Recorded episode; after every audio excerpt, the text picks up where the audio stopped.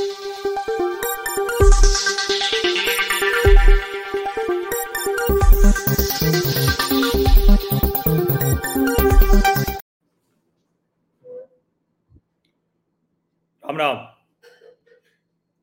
आज से तीन दिनों तक, आठ, नौ और दस अगस्त, लोकसभा में अविश्वास प्रस्ताव पर चर्चा होनी। इससे पहले पहले लोकसभा में और उसके बाद राज्यसभा में, दिल्ली की सेवा शर्तें तय करने का अधिकार किसके पास रहेगा? इस पर जो बिल आया, वो पारित हुआ है। लेकिन कल राज्यसभा में इस बिल के पारित होने के दौरान एक ऐसा घटनाक्रम हुआ, जिसके बाद यह सवाल खड़ा हो रहा है कि क्या आम आदमी पार्टी के राज्यसभा सांसद राघव चड्ढा ने बड़ा फर्जीवाड़ा किया है। प्रिविलेज कमेटी के पास इस मामले को रिफर कर दिया है। उस वक्त राज्यसभा के चेयर पर थे उपसभापति हरिवंश जी। उन्होंने इसको रिफर कर दिया है। और पाँच सांसदों ने आरोप लगाए कि राघव चड्ढा ने उनकी बिना सहमति के सेलेक्ट कमेटी में भेजे जाने के लिए उनका नाम डाल दिया।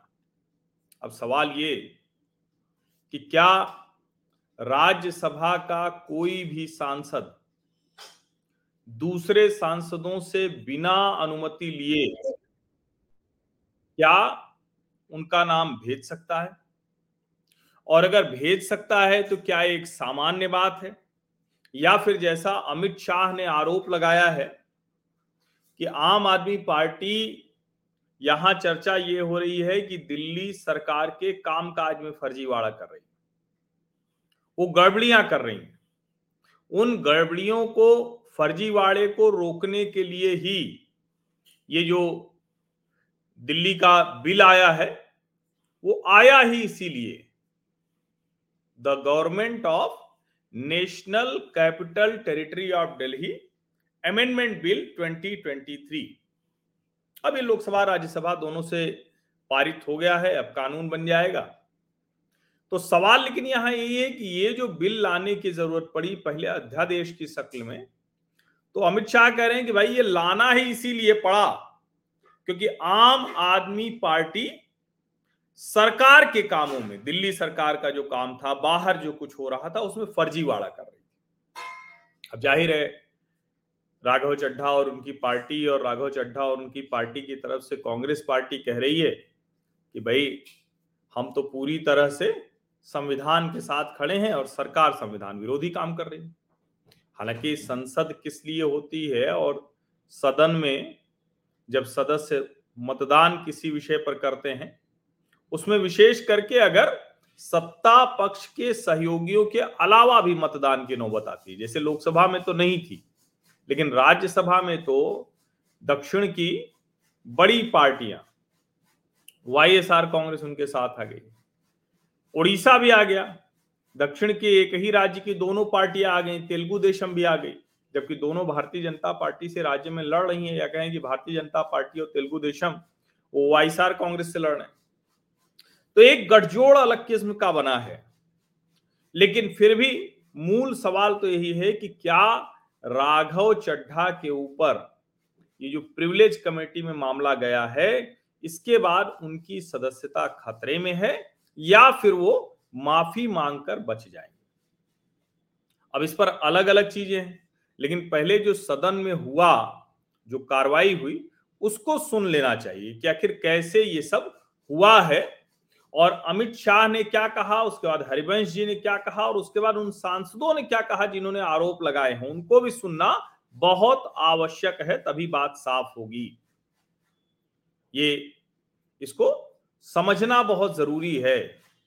अब सवाल यहाँ यही है कि अगर इसको हम कह रहे हैं कि भाई ये जो मसला है पूरा, ये प्रिविलेज का है, विशेषाधिकार का है अगर प्रिविलेज मोशन किसी के अगेंस्ट जाता है तो उस पर क्या होता है? अब अलग अलग उसको लेकर विचार हैं अलग अलग तरीके से बताया जा रहा है। तो ये सवाल तो खड़ा हो रहा है ना कि भाई आखिर क्या ये सच है या झूठ है? ये बड़ी बात है। और अगर ये सच साबित होता है, तब तो ये बड़ी गड़बड़ होने वाली है।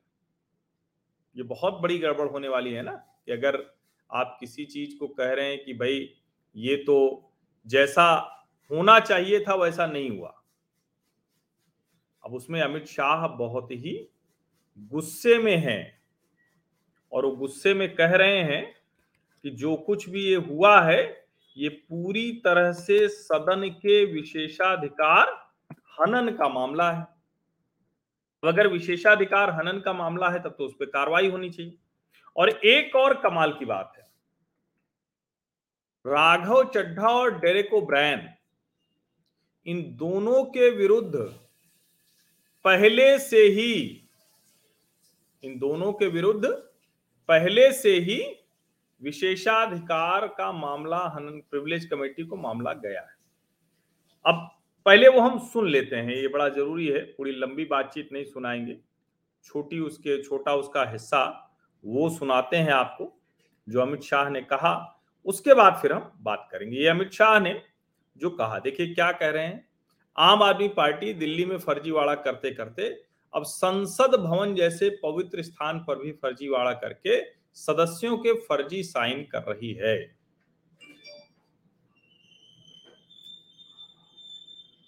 मान्यवर दोनों सम्मान्य सदस्य कह रहे हैं कि इन्होंने ये मोशन को साइन नहीं किया। अब ये जाँच का विषय है कि ये मोशन कैसे साइन हुआ। और राघव चड्डा जी ने इसको मूव किया। मान्यवर इनका सिग्नेचर किसने किया है? ये जाँच का विषय है। मान्यवर ऐसे नहीं चलता है। मान्यवर अब ये मामला सिर्फ़ दिल्ली सरकार में फर्जी पड़ने का नहीं है। ये सदन के अंदर फर्जी पने का मामला है मान्यवर ऐसा कैसे चलता है मान्यवर मेरा आपसे मेरा आपसे निवेदन है मेरा आपसे निवेदन है कि दोनों सदस्यों का स्टेटमेंट रिकॉर्ड पर लिया जाए अभी और बाद में इसकी जाँच की जाए कि ये कैसे हुआ। देखिए ये अमित शाह जब बोल रहे थे तो इन्होंने दोनों सदनों की बात कही दोनों सदस्यों की बात कही।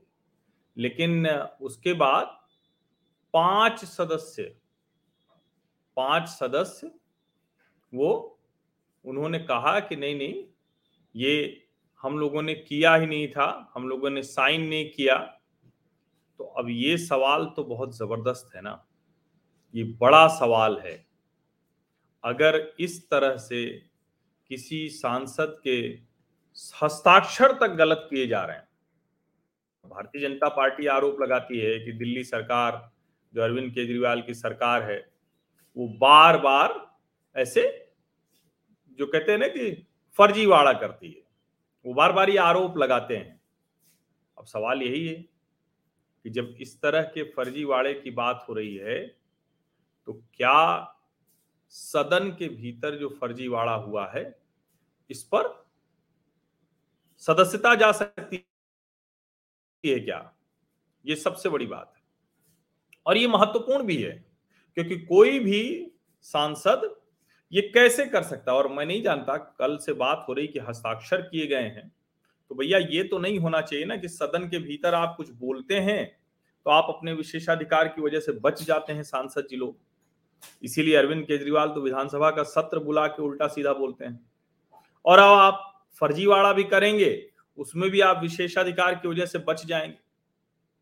अब इसमें जो बीजू जनता दल के सांसद हैं, सस्मित पात्रा। उन्होंने कहा कि भाई, सेवेंटी टू टू ए ऐसे कुछ उन्होंने उसका क्लॉज बताया है। और कहा कि ये क्लॉज ये बता रहा है कि कैसे बिना उसकी इजाज़त के लिया ही नहीं जा सकता है, कोई मोशन मूव ही नहीं कर सकता। नागालैंड से जो अकेली महिला सांसद हैं, भारतीय जनता पार्टी की एस फाइनोन कोन्याक। उन्होंने भी यही कहा। नरहरी अमीन ने कहा, सुधांशु त्रिवेदी ने कहा, M Thambi Durai A I D M K हैं उन्होंने कहा। अब इसका मुझे एक और मतलब और विद्वान लोग बताएँगे, इसके जो जानकार हैं, जो इसके संसदीय प्रणाली के, और उस पर बहस होगी, अभी प्रिविलेज कमेटी में जाएगा तो उस पर बहस होगी। लेकिन ये बात तो समझ में ना आने वाली है ना कि इतने महत्वपूर्ण विषय पर ऐसे भारतीय जनता पार्टी एआईडीएमके और बीजेडी के सांसदों का नाम किसी सेलेक्ट कमेटी के लिए हुई बिना उनकी सहमति के, क्या ये जानबूझकर भटकाने की कोशिश थी क्या? ये फर्जीवाड़ा सिर्फ़ इतना भर नहीं था कि किसी दूसरे का नाम दे देना और अगर हस्ताक्षर किया, अगर मैं इसलिए कह रहा हूँ कि मुझे नहीं पता कि हस्ताक्षर किया या सिर्फ़ नाम लिख दिया गया है। अगर हस्ताक्षर किया गया है, तब तो दूसरे का साइन करना ये फोर्जरी होता है। इसमें तो सीधे जेल होती है। आप किसी दूसरे का हस्ताक्षर नहीं कर सकते। तो सदन के भीतर अगर ये सब हो रहा है, सांसद अगर ये सब कर रहे हैं, तब तो ये और गंभीर मसला हो जाता है, जो हमारे लिए कानून बनाते हैं। जिनके ऊपर ज़िम्मेदारी है कि देश में लोग कानून माने। वैसे तो ये नेताजी लोग, ये जो विशेषाधिकार प्राप्त लोग हैं, ये पहले भी ये सब करते रहे हैं। लेकिन अब अगर इस तरह से कर रहे हैं तो ये और ज़्यादा गंभीर हो जाता है।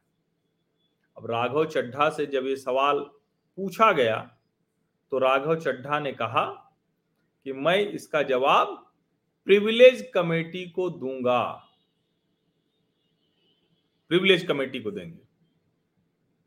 अब ये बार बार ये सवाल खड़ा हो रहा है कि भैया ये जो किया है, क्योंकि अमित शाह ने दो सदस्यों के उस वक्त नाम लिए थे, भाजपा के सांसद डॉक्टर सुधांशु त्रिवेदी और बीजू जनता दल के सांसद सस्मित पात्रा, इन दोनों का नाम लिया था। लेकिन बाद में तो और कई लोगों का हो गया। नरहरी अमीन ने भी कहा कि मेरा नाम कैसे डाल दिया। सारे लोग ये कह रहे हैं। अब सवाल यही कि अगर ये सारी बातें कही जा रही हैं तो इसको का यूँ ही छोड़ दिया जाएगा क्या? क्योंकि शक्ति सिंह गोहिल कह रहे हैं कि इसमें ऐसा कुछ विशेष नहीं है।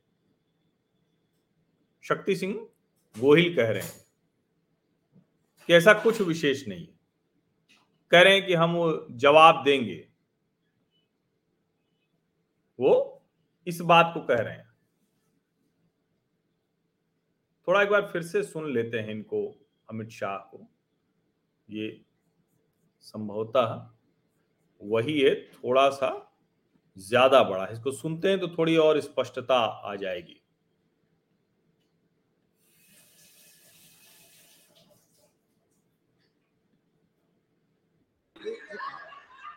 मान्यवर दोनों सम्मान्य सदस्य कह रहे हैं कि इन्होंने ये मोशन को साइन नहीं किया। अब ये जाँच का विषय है कि ये मोशन कैसे साइन हुआ। और राघव चड्डा जी ने इसको मूव किया। मान्यवर इनका सिग्नेचर किसने किया है? ये जाँच का विषय है। मान्यवर ऐसे नहीं चलता। मान्यवर दिल्ली, दिल्ली सरकार अमित शाह इसमें कह रहे हैं कि इनका सिग्नेचर किसने किया है? मैं इसीलिए दोबारा इसको सुनने के लिए आपको मैंने कहा कि दोबारा सुनाते हैं क्योंकि अगर सिग्नेचर किया है तब तो फिर किसी भी स्थिति में ऐसे व्यक्ति का राज्यसभा में होना ये कैसे बर्दाश्त किया जा सकता है? पूरी बात सुन लेते हैं। फर्जी पड़ने का नहीं है। ये सदन के अंदर फर्जी पड़ने का मामला ऐसा कैसे चलता है? मान्यवर मेरा आपसे मेरा आपसे निवेदन है मेरा आपसे निवेदन है अच्छा ये जो खड़े हुए थे बीच में ये बीजू जनता दल के सांसद हैं सस्मित पात्रा। अब उनकी भी बात सुनेंगे दोनों सदस्यों का स्टेटमेंट रिकॉर्ड पर लिया जाए अभी और बाद में इसकी जाँच की जाए कि ये कैसे हुआ। मान्य सदन खड़े हो। Please please please please sir rule sir ये अब सस्मित पात्रा की बात सुन लेंगे तो बहुत कुछ स्पष्टता आ जाती है। हालाँकि उसके बाद शक्ति सिंह गोहिल, उनका भी बयान मैंने सुना। वो कह रहे हैं कि ये कोई ऐसा विषय नहीं है, बेवजह इसको गृह मंत्री तूल दे रहे हैं, बड़ा बना रहे हैं। इसमें कोई बात नहीं, उन्होंने कह दिया, अगर वो सदस्य नहीं चाहते हैं तो उनका नाम निकाल दिया जाएगा। बिना सदन की स्वीकृति के किसी का नाम शामिल नहीं किया जाता है। लेकिन इतने गंभीर मसले पर ये कोई ऐसा मसला थोड़ी नहीं था कि प्रपोजल यूँ ही आ रहा था। जिस मसले पर सरकार की और विपक्ष की पूरी प्रतिष्ठा दांव पर लगी हुई हो, वहाँ इस तरह से ऐसे सांसदों का नाम सेलेक्ट कमेटी के लिए भेजना और उसमें आम आदमी पार्टी के सांसद राघव चड्ढा का ये व्यवहार, फर्जीवाड़े का आरोप।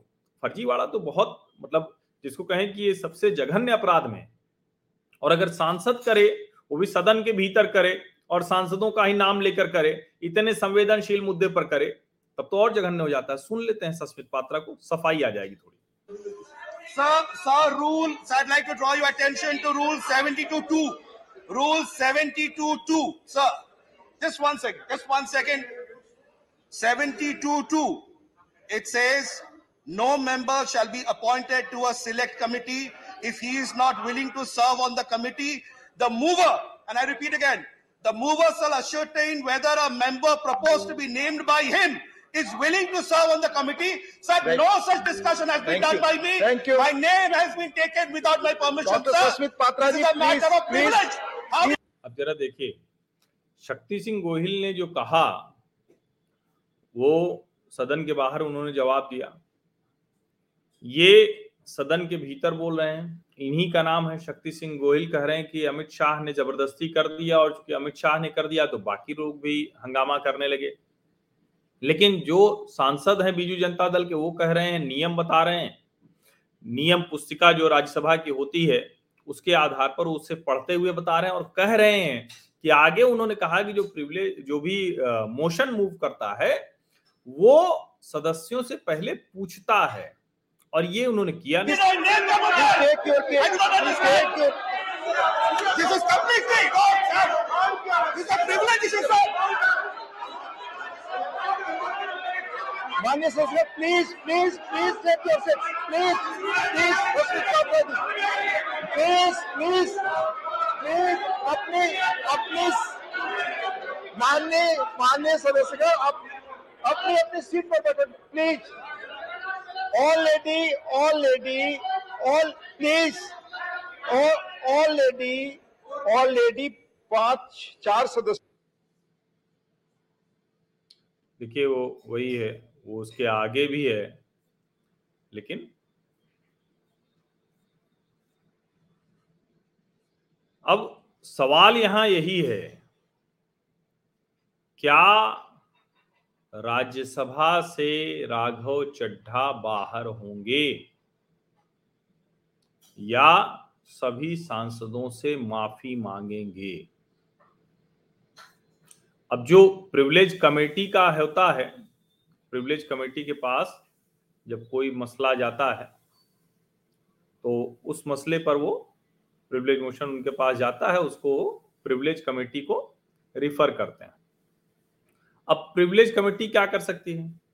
The mandate of the committee is to examine such cases and make such recommendation as it may deem fit यानी वो देखे ठीक है कि नहीं, उसके आधार पर वो प्रस्ताव करेगी सिफारिश भेजेगी। It can call the relevant people as part of its examination look at related document यानी पूछेगी पूछे बातचीत करेगी उन सांसदों को राघव चड्डा को।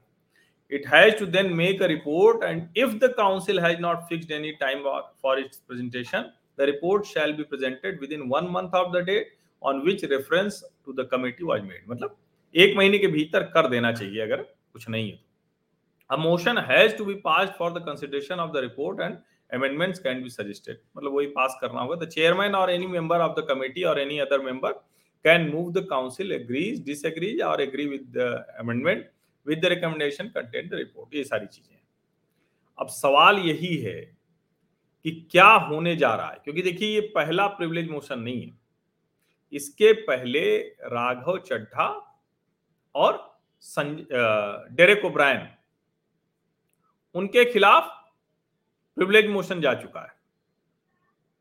वो क्या था? वो भी कमाल है। वो प्रिविलेज मोशन इसलिए है कि इन लोगों ने जो बात थी वो गलत तरीके से बताई है। जो संजय सिंह के मामले पर जो बाहर बोला राघव चड्ढा ने, वो गलत बोला है। ये, डेरेक ओब्रायन अपनी स्पीच काट काट के डाल रहे थे। ये गंभीर आरोप हैं। और अब उस पर ये भी आरोप। तो सवाल यही है कि क्या राघव चड्ढा की सदस्यता जाएगी? या फिर राघव चड्ढा सभी सांसदों से माफ़ी मांगेंगे और माफ़ी मांगकर बच जाएँगे? हालाँकि कई बार मुझे लगता है कि संसदीय परंपरा का हवाला देकर सांसदों को कभी कभी कुछ ज़्यादा ही विशेषाधिकार मिल जाता है। ठीक है? सांसद हैं, उनका विशेषाधिकार होता है, सदन के भीतर का विशेषाधिकार है। लेकिन इस तरह का विशेषाधिकार क्या लोकतंत्र को मज़बूत करता है या कमज़ोर कर रहा है? और मैं तो यही कह रहा हूँ, भाई फोर्जरी अगर कोई सामान्य आदमी करे तो उसके साथ क्या होगा? और इनके साथ क्यों नहीं होगा? ये सवाल तो जनता पूछती है ना। उसको भी तो ये बुरा लगता है। अब अभी तो अविश्वास प्रस्ताव पे भी चर्चा आज से शुरू हो जाएगी तो रोचक चर्चा बहस सब सुनने को मिलेगी। आप सभी का बहुत बहुत धन्यवाद इस चर्चा में शामिल होने के लिए।